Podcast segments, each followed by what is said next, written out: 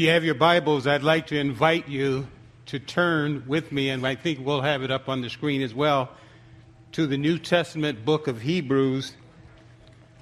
And put your finger there at uh, chapter 4, and then also we're going to look at the book of James in the New Testament.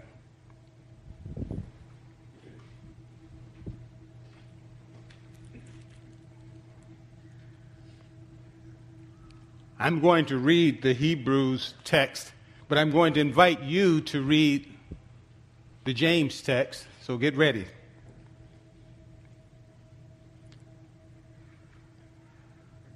Therefore,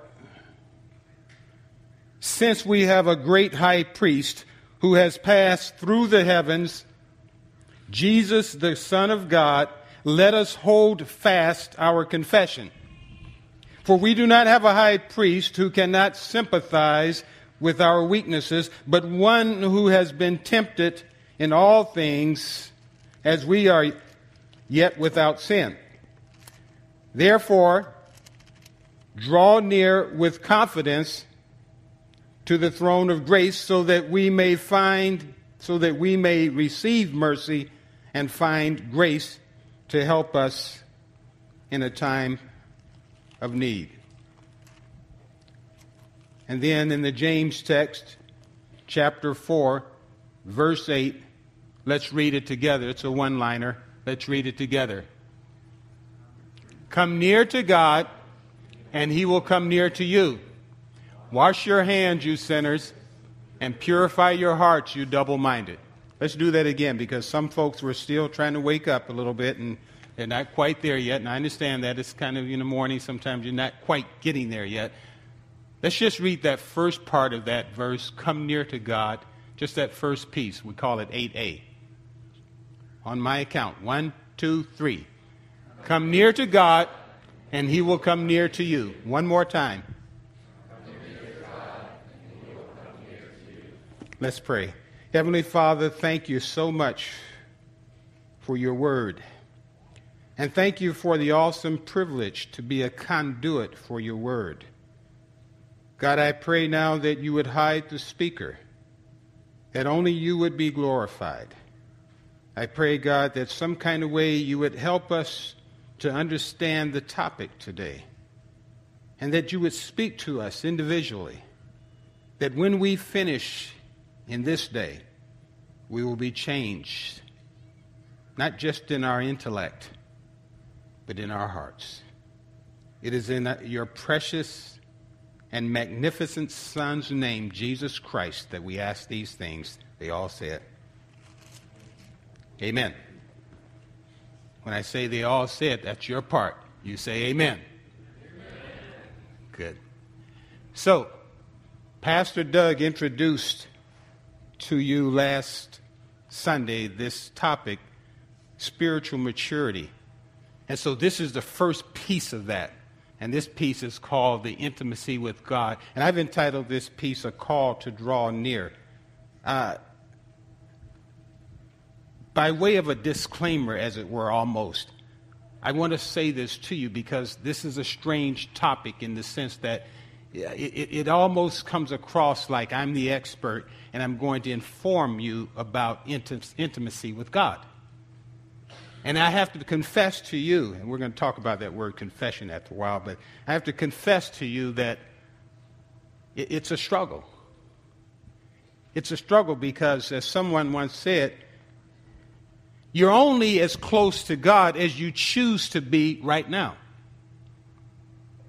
You're only as close to God as you choose to be right now. Intimacy with God is a strange one because all of us would say, we would actually say to ourselves, Yes, I want to be intimate with God. I want to be close to God. I'm there, Pastor Ali. I got it. I hear it. I, I want to be close to God. And yes, we would say, Yes, I do some reading. I do some Bible reading and some prayer every now and then. I want to be close to God. I tithe. I go to GRX. I participate in small groups. I do all these things. Yes, I want to be close to God. But the reality, the reality is that the closeness with God has to come from deep within you in terms of just your heart's desire to be with God. Do you desire God beyond anything else? In the Old Testament, the ancients would say in the great Shema in Deuteronomy 6 Hear, O Israel, the Lord our God is one. And what's the rest of it? Love the God, love your love the God, our God, with all your soul, with all your heart, with everything, your strength, your mind, your body, everything. In other words, the totality of your being. You should love God with the totality of your existence, your being. And when I put it in that context, I have to tell you, I struggle. Because I can't say that I crave God. I can't say that I love God with my total being. Intellectually, I, have, I, I grasp, I understand theologically, but I suspect that all of us are there too because we, we kind of have that piece down. But can we take that, that, that orthodoxy part and move it from orthodoxy to an orthopraxis where it begins to integrate within the deepest parts of my soul? Such that I want to see God, I want to be with God. Paul would put it one way. He would say, to know God and the power of his resurrection. I want to know him. Everything else in my life is like trash, dung. It counts for nothing. My status, my position counts for nothing. I want to know Christ. And I don't know if I'm there. Pastor Ali, but you're a pastor. You're supposed to be, yeah, but I, am being honest. I, I just, it's, it, it's, it's a struggle at times.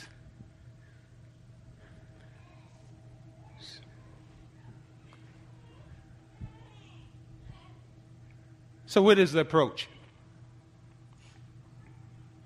If you draw near to God, this is a call to draw near. What is the approach? If I look at that text, I want to look at the Hebrews text, and I want us to kind of just take a real close look. Some of us have looked at this text before, and, and I, want to, I want to I, I want us to kind of just go a little bit closer in this text because this is one of those kind of passages where you kind of read it and it'll go right over your head and you move on because it's like, oh, yeah. Oh, yeah, I agree. Yeah. Therefore, since we have a great high priest that was passed through the heavens, Jesus Christ, Son of God, let us hold fast to our confession. When I go to a text like that and I read, and this is my general approach, I say to myself, when it starts off right away with therefore, a flag goes up in my head. Because that flag tells me that if the text starts off with therefore, there must have been something before what was being said now. There must have been something that's important. And so if I back up just to verse 13 and it says, and there is no creature hidden from his sight, but all things are open and laid bare to the eyes of him with whom we have to do. Therefore, since we have this great high priest, this is not the small priest, this is a great high priest. And if you read through Hebrews, you come away understanding that Hebrews is a kind of a comparison kind of doctrine going on here. In other words, here's here speaking to these, these Christians, here's Moses and here's all these other people of stature. And that whole system in the Old Testament system, that whole system uh, compared to the new system under the new covenant Christ. And essentially, what the writer is saying that this is a better one. Christ is a better priest. Christ is a better priesthood. Whatever Moses accomplished and whatever was accomplished before Christ, the text is saying that Christ has superseded all of that now. And so when we see there where it says, Therefore, since we have a high priest, a great high priest, who has passed through the heavens, Jesus, the Son of God, let us hold fast to our confession. Now, what makes Jesus the great high priest? What makes him better than all the other priests? Well, one of the things that makes him better is the fact that he, he, he was sinless. All the other priests that went before him had to have their sins dealt with. Even as they were representing the people, they had to first make sure that they were cleansed.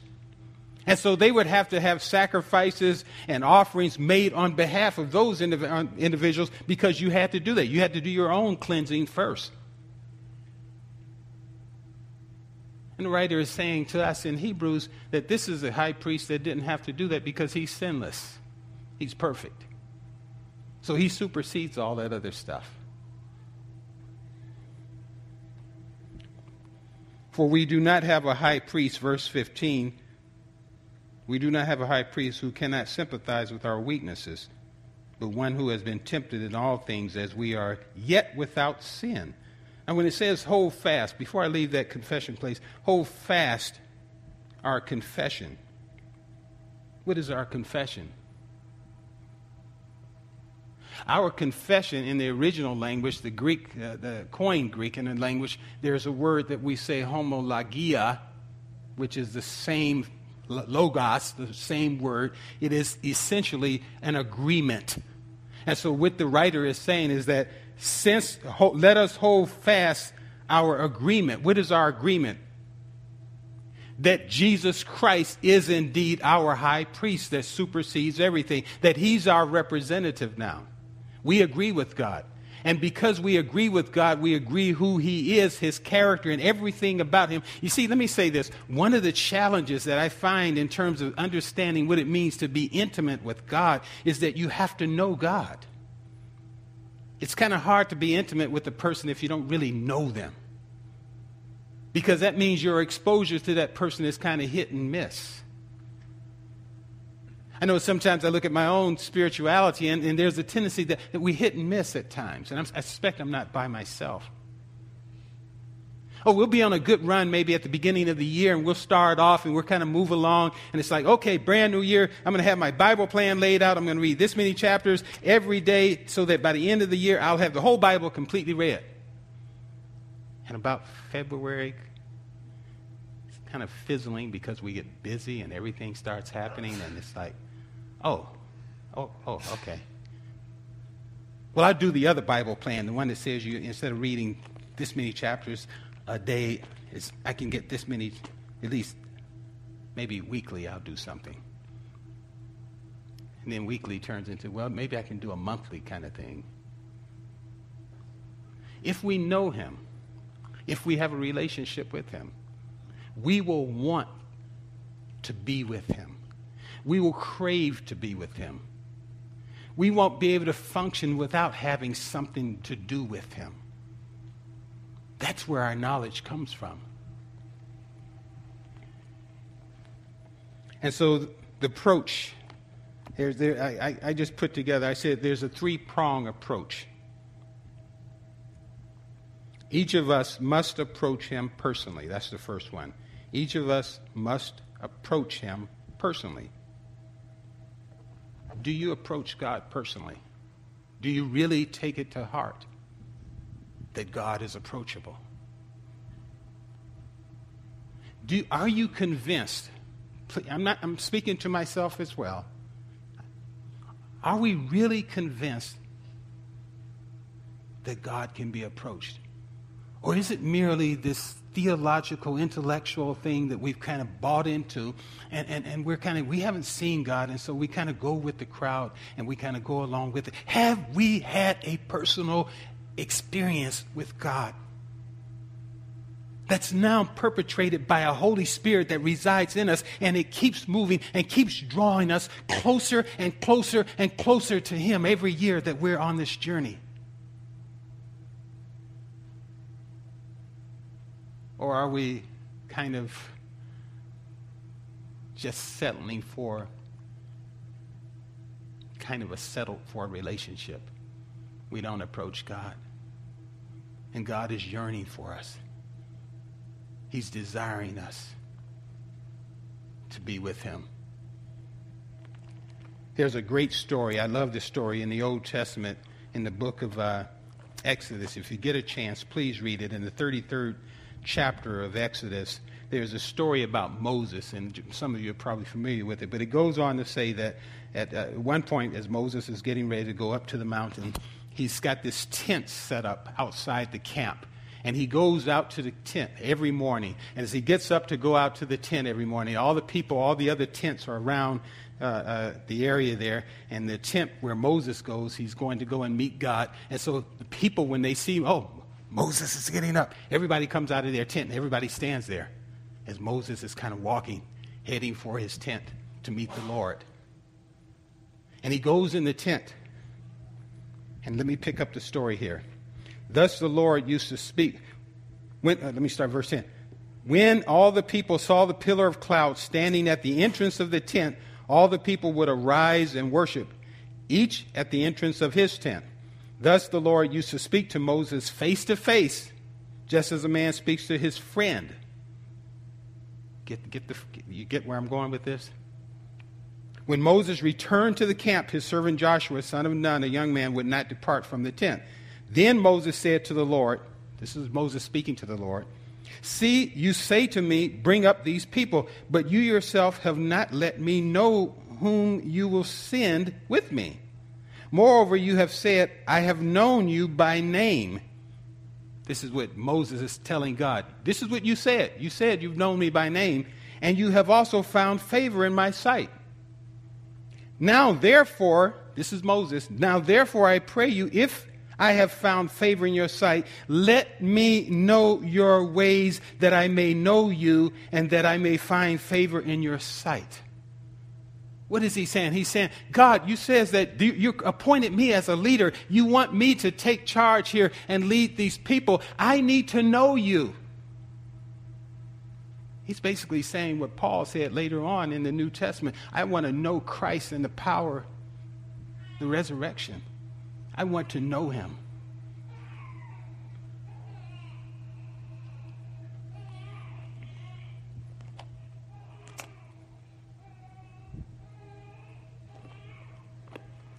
In verse 16, the writer of Hebrews says, Therefore, let us draw near with confidence to the throne of grace so that we may receive mercy and find grace to help in time of need. The approach we must know him personally. We must, we, we, each of us must approach him personally. And by the way, what is your attitude when you approach him personally? Do you really believe God? Do you really, really believe God? Is he real to you? Have you had a real experience? Because that, that, that if how you answer that will kind of dictate where, where, where you're going with this journey of intimacy, wanting to be close to Him. The second piece on that is each of us must approach Him with honesty or honestly. So the word is used confession. I said homologia. It, it, it, we're in agreement with God. So when we come to God, we don't come hiding anything because He already knows what we're about. It's kind of like he, we, we already know, oh, God already knows what, what, what we are thinking, what's our priorities, what our, what our burdens, our issues, and all that stuff. So, what He desires more than anything else in this intimacy exchange is for us to be very brutally honest with ourselves. I don't know about you, but I've gotten to the place at this stage in life where I just talk to God just like I'm talking to, just, I'm just being open with God. And I tell God everything. I'm not this super spiritual person. I wouldn't pretend to stand here and tell you I'm this super spiritual pastor. I got this stuff together. I'm telling you that I've learned to, in my struggles and my burdens to take everything to God. If you could put my life up here and just all the things that I've asked God just in the last six months, which has been an interesting, a very challenging time for me, for my family, you'd be shocked to see some of the things I'm asking God. And in some cases, I'm not asking God, I'm simply saying, God, you see. God, you know. I don't know how this is going to work, God, but you see, you know. How do I say that? How do I understand that? How can I say that? Because I know Him. And I know what the Word says about Him. He is the omnipotent. He's the all powerful. He's the omniscient. He's the all knowing. He's the omnipresent. He's the all present God. He knows all about me even before I get there with my issues and my stuff. He knows. And so that gives me a sense of openness, boldness, confidence, not arrogance, not a pompous spirit, but one of humility saying, God, here I am again. I came to you with this same issue 20 times before. And here I am again, God. You know. And the more I do that, the more it builds a relationship and I feel closer. So when I get up off my knees, I'm able to kind of take another day in stride and be able to move on again. Because he knows. Because he wants to know us. He wants to connect with us. He wants us to be real with ourselves and be real with him because that's the way he has designed us. God has designed us, someone said, that there's a vacuum in every heart that God has placed there that only He can fill. I like that. The unfortunate part about that is that we go through life before we have an encounter with God where God comes after us and we respond the only problem is that before we get to that place in life, we usually try to fill that vacuum with everything under the sun except God. Materialism, stuff, positions, titles, food, sex, whatever. Because we want to hurry up and fill that place that only God can fill. And God is saying, stop trying. Don't, don't put anything else in that place. That's the place that I have designed in you for me to fit in you. That's where my spirit resides there. Don't, don't, don't put anything else there. I want to get to know you. I want to have face time with you. Oh, I got 5,000 friends on Facebook. Yeah, it doesn't matter. 5,000 friends on Facebook. You could have a million friends on Facebook. Nothing compares to having the one friend, capital F. A friend who never sleeps. He never slumbers. He won't condemn you when you mess up. You can come to him when you step in it big time, and you can come to him. I know what I'm talking about because I've been there. You can come to him and say, God, here I am again. And I stepped in it big time, God. He says, Come on. Come on in, my son. Come on in. That's the kind of relationship we want with our God. And so, therefore, let us draw near with confidence to the throne of grace. what I like about this piece right here, it's, it's a throne of grace in the ancient Hebrew understanding, the, the, with, with kings that, that, that were rulers over kingdoms, you couldn't just go to the king because you just decided to get up one day and go to the king. Now, Esther, in the book of Esther, there's recorded where she decided to do that. She says, ah, yeah, I'm going to go to the king. And if I perish, if he kills me, whatever, I'm, I'm, I got to do this. I think it's Esther in the fourth chapter.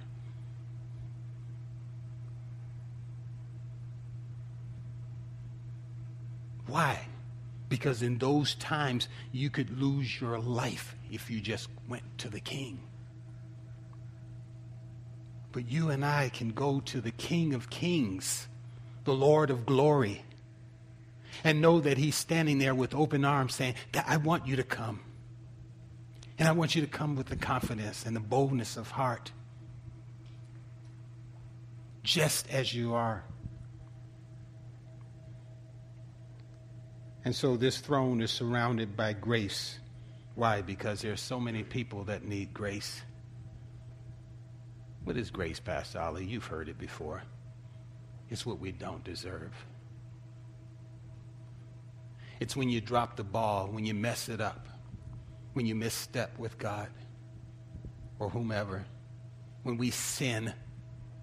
Let's call it what it is in 21st century. We don't like to say it, but people sin in the 21st century. When we do that, we go to God.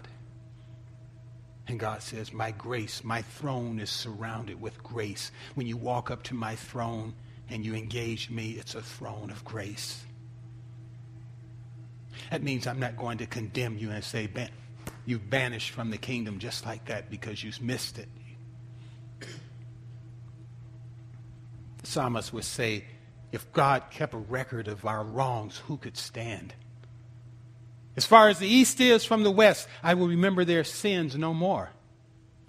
That's the kind of God that we can approach in intimacy. One, when we go there in our hearts, we know that he, He's already covered every sin. Everything I could possibly do or think in this world has been covered by the blood of Jesus Christ. I don't know what that does for you, but that really, really gives me a boost. Why does it give you a boost, Pastor Ali? Because I got a lot of stuff.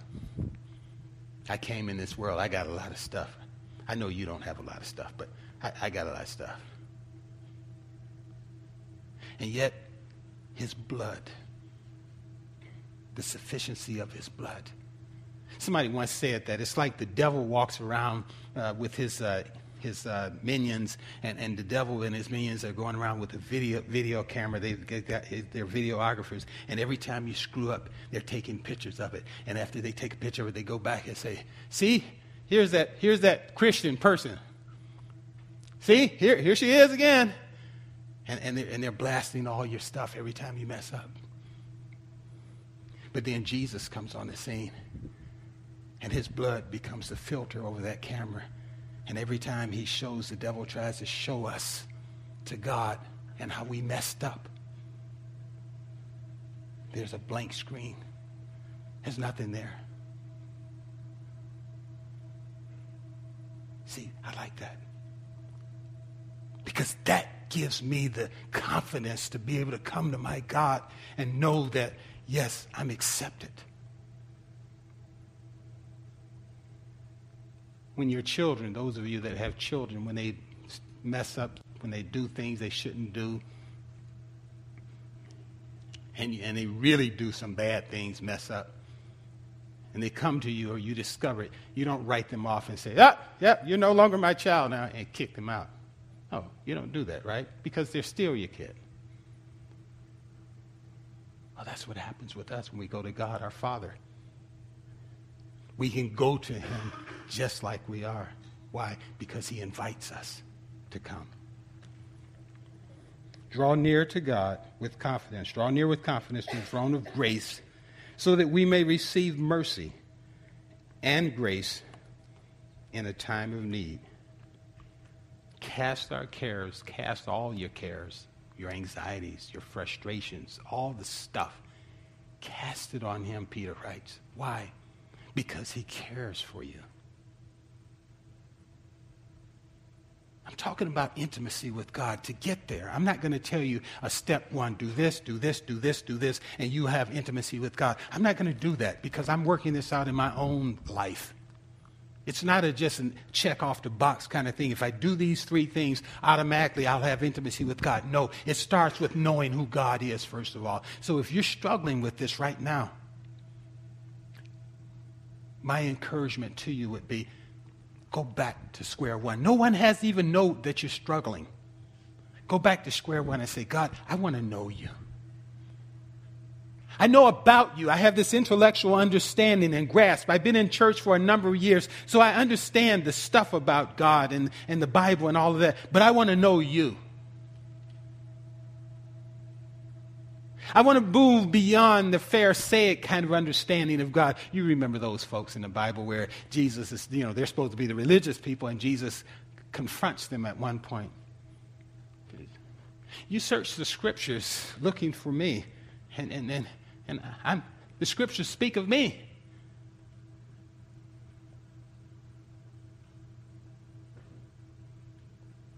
You're, you're, you're, you're so righteous. You're so together. You're such religious folks. You, you, and I'm paraphrasing. You, you have this, this, this religious thing going, and, and you're looking for something, and you don't realize I'm here. And then he insults them in, in, in the way that only God could do it. He says, you, you, you're, like, you're like tombstones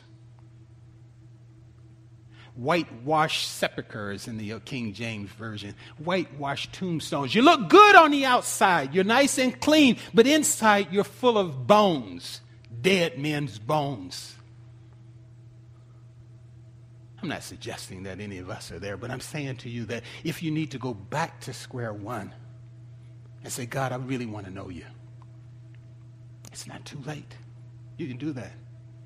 If you're husband and wife and you need to work this out, go as husband and wife. God, God, we, we, we need to work this out. And then individually, work it out. And then come back together and say, I worked it out. Did you work it out? Yes, I worked it out. Work it out together. If I were going to get married today or in the future, near future, one of the critical questions that I would ask a potential spouse do you really know him? What do you mean, do I know him? Of course, I know. I go to church. I go to GRX with you. No, no, no. I'm not talking about your church attendance. Do you really know him? Yeah, yeah, I know him because I, I, I, I work in a small group and I do the stuff. At, no, no, I'm not talking about what you do.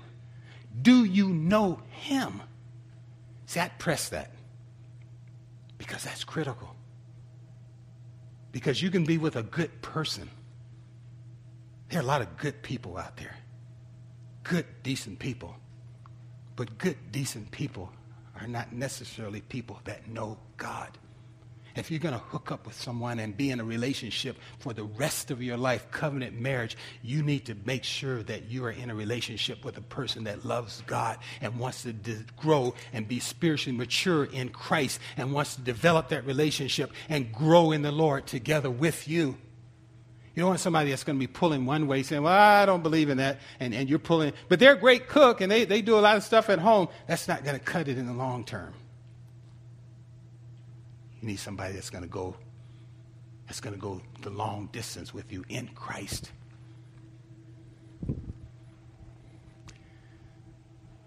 The last one is uh, the approach needs to be, I said, it needs to be, uh, each needs to approach with openness, without fear. The Greek word is parrhesia. Parrhesia. Unhindered openness. It's kind of this, this, this kind of coming to God with kind of like, just as I am. I mentioned that before. So when we go back to the Hebrew text, or we go back to the text in James, rather, chapter 4 of James, verse 8 says, Draw near to God and he will draw near to you. Cleanse, cleanse your hands, you sinners. Purify your hearts, you double-minded. You can't, you can't go to God with a double, double agenda. There has to be this sense of going to God knowing that, okay, God, the only agenda here is wanting to know you, wanting to be with you. See, anybody that you really love, if you ask yourself if you really love God, anybody that's really loved, you'll want to do what? Spend what? Help me out. What's the T word? Time. You want to spend time. I have a struggle. I have a hard time believing when a person says, I love God, and they rarely come to church, or they rarely pick up their Bible, or they rarely pray. Again, going back to the whole thing with marriage, you, are out on a dinner somewhere, and you're just kind of checking this person to see if they're marriage material. Something. Do they pray? What happens if they they just start eating, and you're stand sitting there and you're going, "Oh, okay." See, all those little things should inform you about. I'm not saying that's a deal breaker, but I'm saying it should be things that kind of cause you to kind of like say, "Hmm, hmm." Cause your radar to go out so you can kind of like, okay, let me, let me watch a little bit more.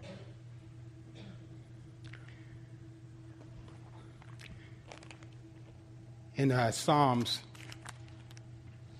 63, it's a, it's a great picture of what I've been trying to tell you, say to you this morning. I don't have a slide for it, but Psalm 63 this is a psalm when David was in the wilderness of Judah. Listen to the words.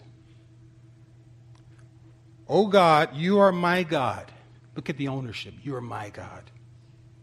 When I read through a psalm, sometimes I put myself in there as though I'm, I'm, I'm speaking. I'm saying this to God. You are my God. I seek you. I shall seek you earnestly. My soul thirsts for you. My flesh yearns for you. without being disrespectful, it's almost a lusting after. I crave for you, God. My soul is empty without you. I want you, God. In a dry and weary land where there is no water. Thus I have seen you in the sanctuary to see your power and your glory because your loving kindness, that's mercy, has set. Your loving kindness is better than life. Wow.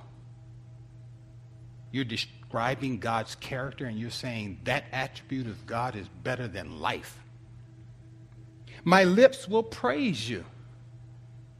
See, one of the things about intimacy with God as we mature in our faith is you learn as you get closer to God, you want to praise Him more. It, it's a natural outpouring. It's kind of like the more I know how God has done what God has done in my life and how much grace has been demonstrated in my life over the years, the more I feel so uninhibited throw my hands up and I can praise Him and praise Him and just, I don't care what anybody thinks, what they're thinking about me. Oh, Pastor Ali has lost it now. I don't care. I want to praise Him because I love Him, because I want to worship Him. I want to know Him more. I want to know Him. My desire is to know Him. I don't have to impress you, but I want to know him. So I will bless you as long as I live. I will lift up my hands in your name. My soul is satisfied. Nothing can satisfy like God. Not a man or woman. I don't care who it is. No one can satisfy like God. You could have the best wife, the best husband. No one can satisfy like God. My soul is satisfied as with marrow and fatness, and my mouth offers praises with joyful lips. When I remember you on my bed, I meditate on you in the night watches. You ever wake up in the middle of the night and just start praising God? I'm not going to stand here and pretend like I do it. But I have gotten up early in the middle of the night and just felt compelled to just pray. It's great. No one to bug me, no distractions, just me and him. My soul clings to you. Do you hear the language there? My soul clings to you. Going back with the kids and the uh, imagery of a kid with the little ones, sometimes when they're sleepy, they haven't had their naps, and they're kind of like, you know, they're clinging, and you're going, come on, come on, come on yeah, mom, mom, mom, and they just, and you know what the deal. They just, they just, because that's their security. They don't know what else to do. To cling to the one that, that will make it okay. Your right hand upholds me.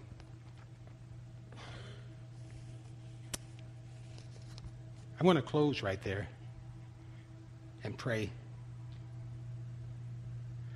I don't know what you're dealing with in terms of this whole intimacy thing, but I want to encourage you. I want to exhort you. If you need to go back and really take a look at knowing God, because in your heart of hearts, you know right now that the closeness is not there. In the reality of your heart, you know that there is no real intimacy with God. And no one knows, but right now, between you and God, no one else knows. I want to encourage you right now to just, just pray right now. If husbands and wives, even the wife, the husband, no one has to know. Just bow your head and in your own heart right now, I'm going to just pray and just, just God, I, I want to encourage you to allow God to start today moving in a way that's going to draw you into an intimacy with Him in a very personal way.